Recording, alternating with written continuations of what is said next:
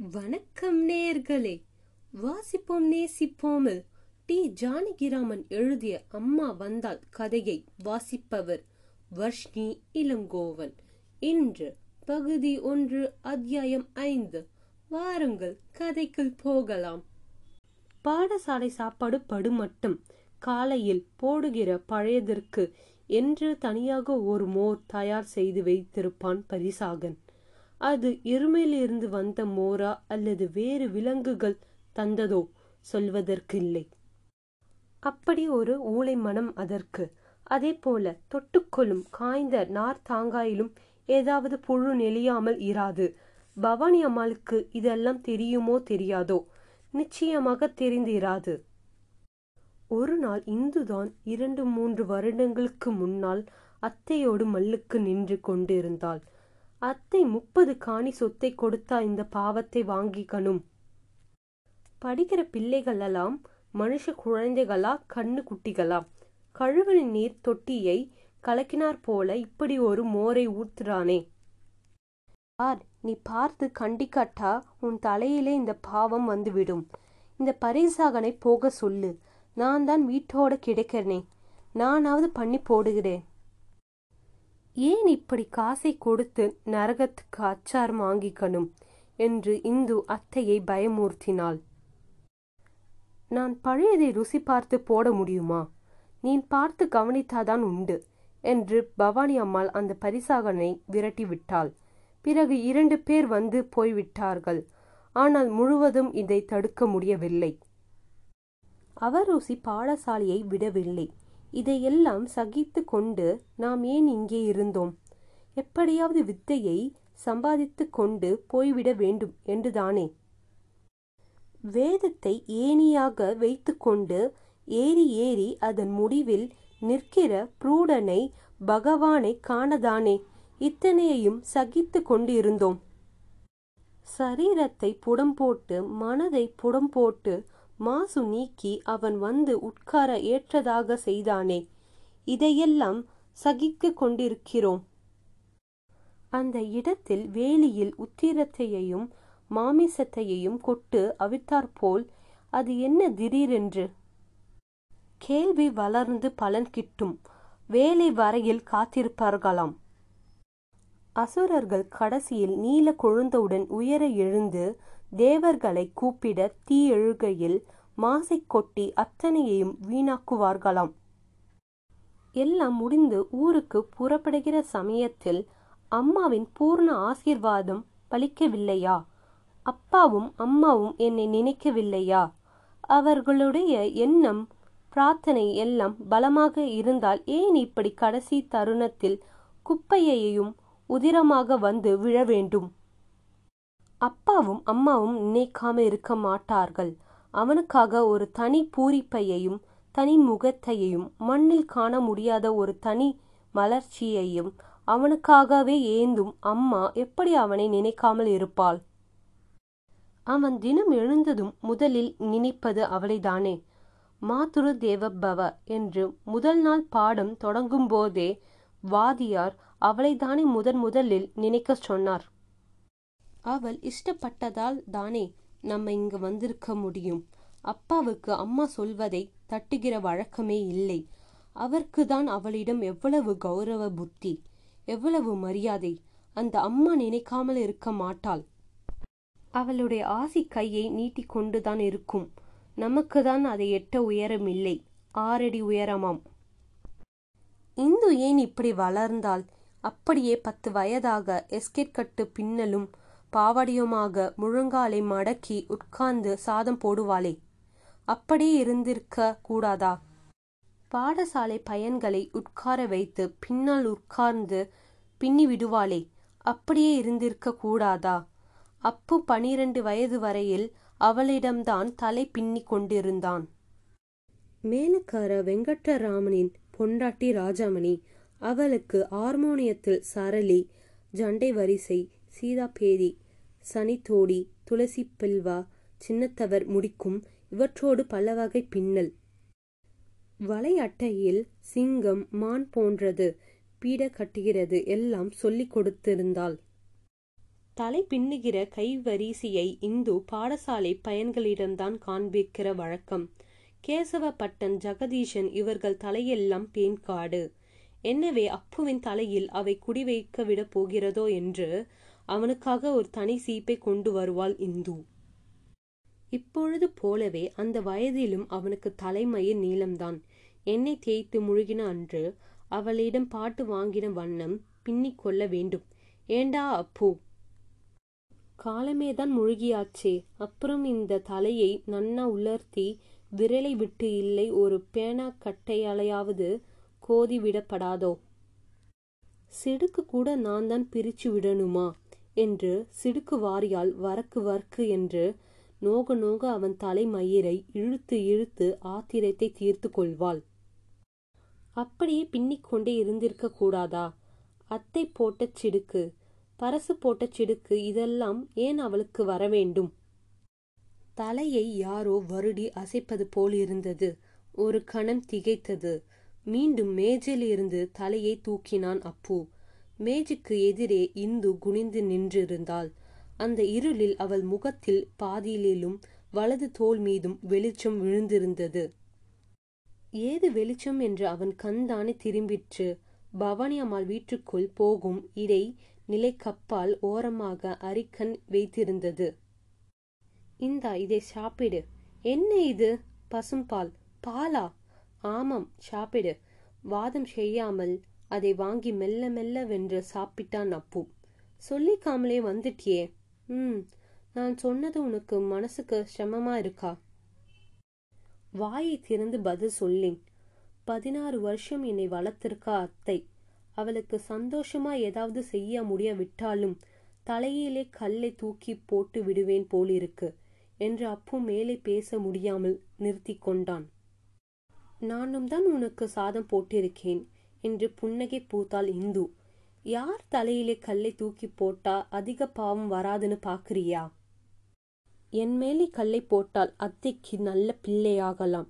சாதத்தை நான் போட்டனே ஒழிய சாதம் அவ்வளவுதானே?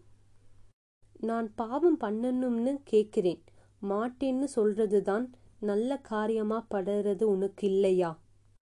இந்து என்று பதறினான் அப்பு. அவள் பேச்சை கேட்டு அல்ல.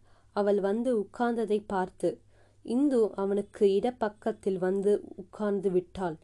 நெருக்கமாகவும் உட்கார்ந்து விட்டாள். அவனது வலது தோலை வலது கையால் வளைத்து கொண்டாள். அப்புவால் எழுந்திருக்க முடியவில்லை. வலது கையை உயர்த்தி அவள் கையை எடுக்கப் போனான். அதற்குள் இடது கையை முன்பக்கமாக நீட்டி தன் வலது கையை விரலோடு பின்னிக் கொண்டாள். சண்டோ சாமி அவன் ஒரு திமிர் திமிரினால் அவளை கீழே தள்ளி நகர்த்தியிருக்கலாம். திமிரவில்லை. பேசாமல் இருந்தான். திமிருவது மரியாதை குறைவு என்றுதான் பட்டது அவனுக்கு. இத பாரு நான் பொய் சொல்ல மாட்டேன். இப்ப கூட நான் குறைப்பட்டு போயிட்டாப்ல நினைச்சிருக்கல. கல்யாணம் பண்ணிட்டு தானே குறைப்பட்டு போயிட்டான்னு சொல்லணும். எனக்கு இன்னும் கல்யாணமே ஆகலை. எல்லோருமா சேர்ந்து யாரோ கொண்டு வந்து என் கையை பிடிச்சுக்க சொன்னா கழுத்துல ஒரு சடரை கட்டி சொன்னா என்னை போன்னு தள்ளிவிட்டா. இந்த உடம்பு போச்சு. நாலு வருஷம் கழிச்சு அங்கேயே போய் இருந்தது மூணு வருஷம் இருந்தது. பொண்டாட்டி பொண்டாட்டின்னு எல்லோரும் சொன்னான். அது மாதிரி இருக்க சொன்னா இருந்தது. என் உடம்பை மாத்திரம் கட்டி ஆண்டா. நான் பொண்டாட்டியா ஆயிட முடியுமா? ஆயிடுவேனா? நான் ஆகலை. உடம்புக்கு தான் ஆச்சு. இன்னும் ரெண்டு வருஷம் உசிரோடு இருந்தது. நானும் இங்கே இருந்திருந்தா சம்சாரியா கூட ஆயிருப்பேன். ஆனா அப்பவும் கல்யாணம் ஆயிருக்காது. நான் இப்பவும் சுமங்கலிதானு சொல்ல வந்தேன். இல்லை எனக்கு கல்யாணம் ஆனது தானே சுமங்கலி? அதுவே ஆட்சி ஆகலன்னு கூட தெரியல. சில சமயம் ஆனப்பல இருக்கும். ஏனோ உன்னோட இருக்காப்புல தானே நினைச்சுண்டு இருந்தேன். ஆனா நடு நடுவிலே நீ இல்லை தெரியாம போதுதான் கல்யாணம் இன்னும் ஆகலன்னு புரியும். அப்புறம் ஒரு நாளைக்கு எல்லாம் வந்து என்னை சுத்தி உட்கார்ந்துண்டு புலம்பித்துகள். என் தலைமயிரை பிடிச்சே சுரீர் சுரீன்னு இழுத்துதுகள். என்னை வாசிலே கொண்டி தள்ளித்துகள். என் உடம்பு போய் விழுந்தது. பெருந்துறையிலே இருக்கிற போகக்கூட நீ கிடைக்கிற போல எனக்கு ஒரு பிரம்மை. அது பிரம்மைன்னு இல்லாட்டா நான் அப்படி கஞ்சியும் கடியுமாக வடிச்சுக்கொண்டு கொடுத்துண்டே இருக்க மாட்டேன். எல்லாம் ஒரு தினுசா முடிஞ்சு போனப்புறம் எனக்கு அங்கே இருப்ப இருக்கல. முன்னையாவது ஒரு மூர்த்தி இருந்தது. அதுவும் போனப்புறம் எனக்கு இருக்க முடியல. வந்துட்டேன். அஞ்சு வருஷமா உன்கிட்ட இதை அப்படியே சொல்லி எனக்கு இன்னும் கல்யாணம் ஆகலைன்னு சொல்லணும்னு துடிச்சுண்டு இருந்தேன். நான் யார்கிட்ட இதை போய் சொல்ல போறேன்? அத்தை கிட்ட சொல்றதா இல்லை வாதியார் கிட்ட சொல்றதா? இன்னைக்கு தெய்வமா பார்த்து ஒரு இடம் கொடுத்தது. சத்தியம் சொல்லி விடணும்னு சொல்லுறேன். இதோ பாரு நீ இந்த இடத்தை விட்டு போகப்படாது. அப்படி போகணும்னா என்னை அழிச்சுண்டு போயிடு. நான் மாலை போட்டது தாலி கட்டினது எல்லாம் உன் கழுத்து. உன் கைக்கு தானு தீர்மானமா இருந்தேன். புக்காத்துக்கு கிளம்புன்னு அழைச்சிண்டு புறப்பட்டா பாரு அன்னைக்கு தான் பளிர்னு புரிஞ்சது. வண்டிலே ஏறும்போது நீ எங்கேயாவது கண்ணிலே தட்டுப்படுவியான்னு பார்த்தேன். காணும் அப்புறம் ஸ்டேஷனிலே வண்டி நகர வரைக்கும் பார்த்தேன். அப்பவும் காணும். என்னை கொண்டு விட்டு விட்டு அத்தை திரும்ப வர அன்னைக்கு அழுதா. நானும் அழுதேன். விட்டுட்டு போறாளன்னு அல்ல. யார் வீட்டிலேயோ என்னை கொண்டு விட்டுட்டு போறாளன்னு நினைச்சுண்டு தான் அழுதேன். திரும்பி வந்தப்புறம்தான் வந்தப்புறம்தான் வந்தப்புறம்தான் அப்போ அப்போ எனக்கு பேச முடியல. பேசவே முடியல. நான் சதையில் அழுத்திருக்கார் போல கை ரெண்டும் அவன் தோலை பற்றி கொண்டிருந்தன. இந்த முன்னங்கை வெது வெதுத்தது. ஆனால் முன்னங்கையின் சதையின் திரட்சியையும் மென்மையையும் தன்னென்று நெருக்கிக் கட்டிய ஜவ்வந்தி மாலை போல அவன் மார்பிலும் முகத்திலும் அழுதிற்று. நேரம் பவானி அம்மாள் அப்பா அம்மா குறுகுறுப்பு அச்சம் அனைத்தையையும் மறந்து கடந்து தனியாக எங்கோ இருந்தான் அவன். நினைத்து கொண்டா என்னையவா எனக்காக ஒருத்தி இப்படி இருக்கிறாள் எப்படி இருக்க முடியும் நான் யார்? நினைத்து கொண்டா என்று திரும்பி திரும்பி தனக்குள்ளே கேட்டுக்கொண்டான் ஒவ்வொரு நொடியையும் நான் இல்லாவிட்டாலும் என்னை நினைத்து கொண்டு நான் இல்லாவிட்டாலும் என்னை விட்டு பிரியாமல் திகை வியப்பும் நிறைந்த பூரிப்பாக மாறி அவன் கழுத்து வரையில் ஏதோ நிரம்பி ததும்புவது போலிருந்தது இந்துவின் தலைமயிர் அவன் கன்னத்தில் ஒராய்ந்தது புருவம் உயர்ந்தது. பிறகு நெற்றி பிறகு உதடு. எங்கோ கிக் கிக் கிக் என்று கவுளி பேசிற்று. அப்பு சற்றென்று அவளை தள்ளிவிட்டு எழுந்தான். இந்துவும் எழுந்து அவன் தோலை பிடித்து கொண்டாள். வேண்டாம் இந்து. என்ன வேண்டாம்? பாவத்தை செய்ய வேண்டாம். அத்தையை நினைக்கிற போது எனக்கு என்னமோ பண்றது. இப்ப கூட அத்தை தானா என்னை நினைக்க முடியலையா உனக்கு? பாவம் பாவம்னு பதறியே. ஆமாம் இது பாவம்தான். எனக்கு பாவமாக தோணலியே. அந்த ஆத்ரமாவுக்கு விரோதமாக ஒரு காரியம் செய்யறதும் பேசுறதும் தானே பாவம். நான் உன்னை தானே நினைச்சு நினைச்சுண்டு இத்தனை வருஷம் உருகினேன். தானே சொன்னேன் யாரோ தெரியாதனமா பண்ணிவிட்டா. நான் அது தப்புன்னு நான் நிஜமா நினைக்கிறதை சொல்லப்படாது செய்யப்படாதுன்னு சொல்றியா? எனக்கு சரியா படல இந்து. நான் உன்னை அத்தை மாதிரியே தான் நினைச்சுண்டு இருக்கேன். நீ தொடர போது அத்தையை தீண்டராப்பல எனக்கு என்று கண்ணை மூடிக்கொண்டான் அப்பு. என்னமோ செத்த பூச்சி மேல காலை வச்சிடப்பல நெளிரியே என்னையும் ஒரு பொரட்டா நினைச்சா மனசுல வாங்கிக்கணும். தோணி இருந்திருந்தா அதுதான் உனக்கு வர மாட்டுதே கூட பிறந்தவளை எல்லாம் கூட அக்கா தங்கைன்னு அவ்வளவா நினைச்சு பார்த்தது கிடையாது. இந்த கூட பிறந்தப்பல தான் எனக்கு தீர்மானம். சரியில்லைன்னு புரிஞ்சு போயிடத்தொல்லையோ பேச்சுண்டு இருக்கிறது சரிதான் அது மாறில்லையோ அப்பு அப்பு. காம பேசுறியே நான் இவ்வளவு சொன்ன பிறகும் நீ படிச்ச வேதத்தின் மேலே ஆணையாக சொல்றேன். நீ இல்லாம நான் உசரோடு இருக்கிறதுக்கு அர்த்தமே இல்லை. தோளில் செருக்கி திருக்கி இழுத்த மாடு போல் அப்பு உள்ளே துள்ளினான். வேதத்தின் மேலே ஆணை. ஆணையைதான் பொறுக்க முடியவில்லை அவனால். தற்கூச்சி ஏறினால் ஒன்று ஒரடியாக தலை தெறிக்க ஓட முடியும். அப்படியே அந்த வதை தெல்லாமல் பொத்தென்று கீழே விழுந்து மயங்கவோ சாகவோ வேண்டும். இந்து இனிமே இந்த மாதிரி பேசாதே. ஏ வேதத்தை இழுக்காதே. வேதம் எங்க அம்மா மாதிரி. அதுதான் எனக்கு ஈஸ்வரன். எனக்கு அம்மா. எங்க அம்மா மாதிரி அது புடம் போட்ட தங்கம். மாற்று குறையாத தங்கம். பருஷுவை எனக்கு தெரியும். அவன் செத்து போயிட்டானே நினைக்காதே. நீ பேரெல்லாம் கேட்டுந்தானே இருப்பான். அவன் பிராணம் புழுவா துடிக்கும். நீ கூட அவனை நினைக்கலையே. கூட தகுதியான செய்தியா? என்னலன்னு அவன் துடிச்சிருப்பான். அவனை இப்படி தூர எரிஞ்சிட்டு இப்ப பேசுறதை என்னால கேட்க முடியல. அதுக்கு மானேன்னு சொன்னேன் பாரு.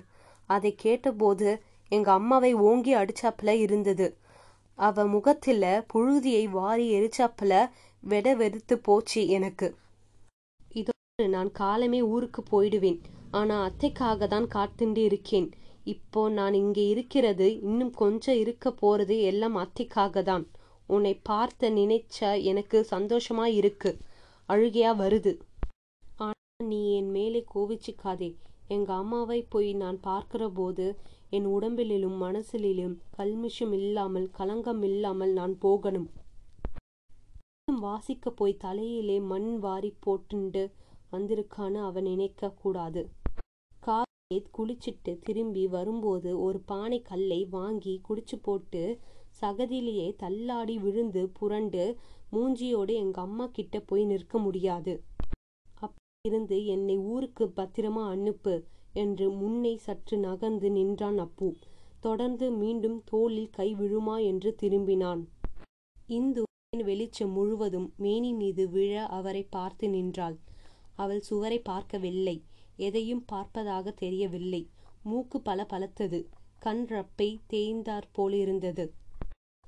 போனதை யாரோ நிற்க வைத்தது போல இருந்தது. அவள் நிற்கிற நிலை முகத்தில் கூட அந்த மாதிரி ரத்தம் சுண்டினார் போற ஒரு கலை. நீர் செயலெல்லாம் வற்றி விட்டார் போன்ற ஒரு நடுக்கம் ஒரு சாம்பல் நிலை. எத்தனை நிமிஷங்களை சாப்பிட்டு கொண்டே அந்த சவக்கலை நின்றது. பிறகு தலையை அவிழ்த்து முடிந்து கொண்டது.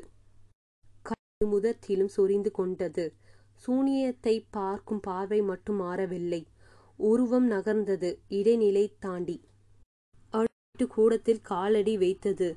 அரிக்கேன் விளக்கு எடுத்துக்கொண்டு அதை தூரமாக வைத்துவிட்டு இன்னொரு தூரமாக உட்கார்ந்து முழங்கால் கிடையில் முகத்தை வைத்து கொண்டது.